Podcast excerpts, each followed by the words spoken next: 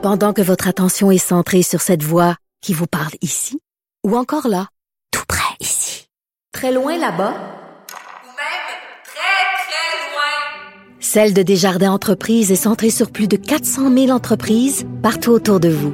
Depuis plus de 120 ans, nos équipes dédiées accompagnent les entrepreneurs d'ici à chaque étape pour qu'ils puissent rester centrés sur ce qui compte, la croissance de leur entreprise. Cette affaire qui est complètement tirée d'un film d'espionnage, pourquoi c'est vraiment intéressant? On peut pas dire l'inverse. Donc, la drogue, c'est donc. Un journaliste d'enquête, pas comme les autres. Félix Séguin. Alors, Félix, tu es en Ukraine. Où exactement? Je suis à Kharkiv, même euh, assez éloigné de Kharkiv, là, dans sa grande banlieue. Je suis euh, présentement à 12 kilomètres là, de la frontière russe, dans les euh, tranchées avec euh, les euh, soldats ukrainiens qui préviennent leurs collègues de Kharkiv contre les tirs de roquettes russes. on en voit passer plusieurs par jour, comme tu sais, le Ah front oui. est, Richard, du de, de- le front est de l'Ukraine, donc l'invasion par l'est russe par l'est est, est un des fronts les plus importants et sanglants, doit-on dire aussi. Des centaines de soldats russes et ukrainiens y meurent chaque jour, tout comme euh, le front sud euh, également, un peu un peu plus bas à Mykolaiv euh, et à Donetsk. Quand tu parles de tranchées, c'est vraiment, c'est vraiment des tranchées comme on, comme on peut se l'imaginer, là?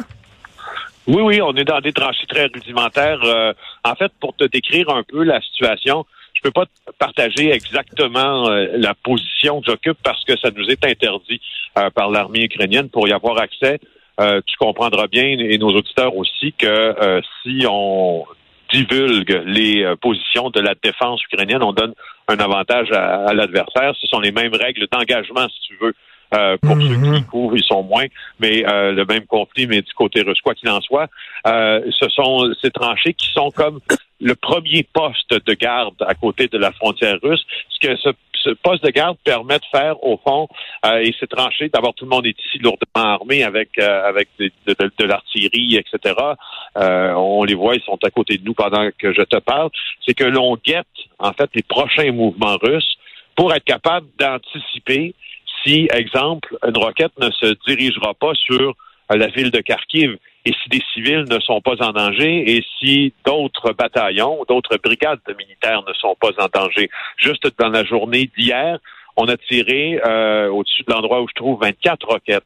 euh, où je me trouve Mm. 24 roquettes. Euh, alors, quand même, il y a, y a- c'est- tu vois, j'étais à Kiev là, euh, pendant le week-end, puis on voulait vraiment euh, poser nos yeux euh, de, de, de journalistes québécois sur, sur ce conflit à notre manière, et c'est pour ça qu'on est ici. C'est, on est à 6 heures de la capitale. Euh, Kharkiv a déjà été, même pendant un bref instant, la capitale euh, de l'Ukraine. Ça ne l'est plus maintenant, mais c'est un endroit qui est complètement dévasté, Richard. Écoute, je, si les images qui nous proviennent de Kiev peuvent nous faire croire que la vie a tendance à reprendre son cours normal, c'est un peu vrai. Les images, je veux dire, ça, ça ment rarement. Mais ici, c'est pas ça. là. Ici, Ah ouais. on est, on est en guerre permanente là, depuis le 24 février. Et quand tu dis dévasté, c'est quoi? Des maisons démolies, euh, des quartiers totalement oui, rasés? 6 000 bâtiments. Oui, 6 000 bâtiments. 23% de la ville, selon le maire de Kharkiv, euh, est démolie. Je suis allé tantôt euh, dans une garderie qui avait été bombardée. On croit qu'elle a été bombardée par erreur, par exemple, ce- cette garderie, parce que les tirs d'artillerie russes ne sont pas toujours très précis, euh, ukrainiens non plus d'ailleurs. Et euh, c'est donc c'est donc une population civile qui a été qui a été prise un peu euh, et qui l'est toujours d'ailleurs prise en otage. Écoute, quand tu quand tu vois les images d'une garderie qui a subi des tirs d'artillerie, euh, je fais le lien un peu avec avec la- la- le, le billet que tu viens de que tu viens de Mhm. faire de ta chronique d'aujourd'hui que je viens d'entendre. Où ça, où ça nous mène tout ça, Ben là? oui. où ça nous mène tout ça? Euh, c'est- bon, je suis pas le plus fort en géopolitique, mais je peux te dire que j'ai déjà fait du terrain, puis j'en fais encore maintenant, et qu'il y a comme du même du côté. Ben, tu sais qu'à Kharkiv, c'est une c'est une ville qui compte à peu près 20 euh, euh, euh, de de Russes, en fait. Puis pour les plus âgés, tantôt, c'est intéressant dans le reportage de ce soir à TVA, tu le verras, Richard. Euh, moi, j'ai rencontré des gens qui ont des propos pro-russes ici, à Kharkiv. Ils sont, Mhm. sont en Ukraine. Mhm. Ils ont des propos euh, pro-russes parce que, euh, d'abord, à un certain âge, ils- certains ont la nostalgie de l'époque du communisme.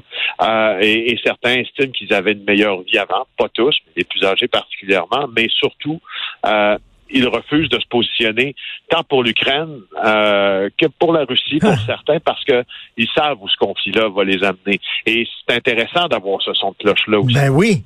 Donc tu dis au sein même de l'Ukraine, il y a des voix discordantes. Oui, oui, non, non, je te, je te, je te le, tu vas, tu vas, tu vas le voir. Il y a cet homme qui a 70 ans, euh, Vassili, qui euh, habitait tout le troisième étage d'un immeuble bombardé, et à chaque jour, il revient pour remplir quelques petites chaudières de débris de son appartement. Il est complètement euh, inutilisable. Il n'y vit plus, mais à chaque jour, il vient remplir une petite chaudière euh, de ce qui reste de son appartement pour essayer de le nettoyer quand même tout d'un coup qu'il y reviendrait. Et c'est cet homme-là qu'on a interviewé qui dit qu'est-ce que tu qu'est-ce que vous voulez que je vous dise? Euh, les, la politique, la guerre, c'est la politique. Les Russes font ce qu'ils ont à faire, les Ukrainiens font ce qu'ils ont à faire. Moi, tout ce que je veux, c'est que ça arrête. Tu comprends mmh. qu'il y a comme un consensus. Euh, euh, il y a comme un consensus ben. national en Ukraine euh, de dire, de, de pourfendre absolument euh, euh, le russe de l'autre côté de la frontière. Mais c'est pas vrai pour tout le monde. C'est pas vrai mmh, pour tout le monde. Mmh. Puis euh, on se demande, tu sais, on a la, la peur de l'engrenage parce que bon, toi, tu peux parler à des gens là-bas. J'imagine tu es accompagné d'un interprète et Félix, ben, tu sais, on vient d'apprendre que la Chine enverrait peut-être, là, on prend le conditionnel, mais enverrait des armes à la Russie. Et là, j'imagine qu'il y a des gens en Ukraine après un an de guerre se demandent, ben, c'est où l'issue? Comment ça va finir? Ben oui, oui. Puis et justement, cet enjeu-là est discuté ici euh, et c'était discuté hier à Kiev.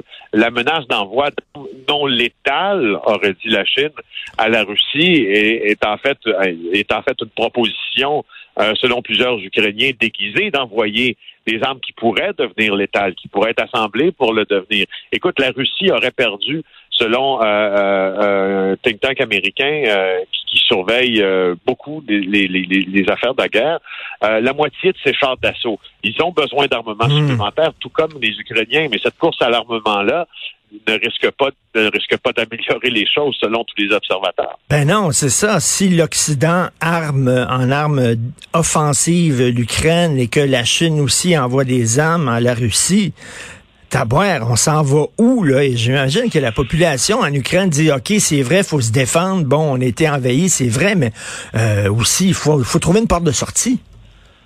Oui, puis honnêtement, on peut pas le, on, peut pas le, l'attribuer à un soldat en particulier ce propos-là parce qu'on m'a hmm. demandé de ne pas lui attribuer, mais il me l'a clairement dit qu'il et il est dans les tranchées là, mais ce n'est plus vraiment ma guerre. Là.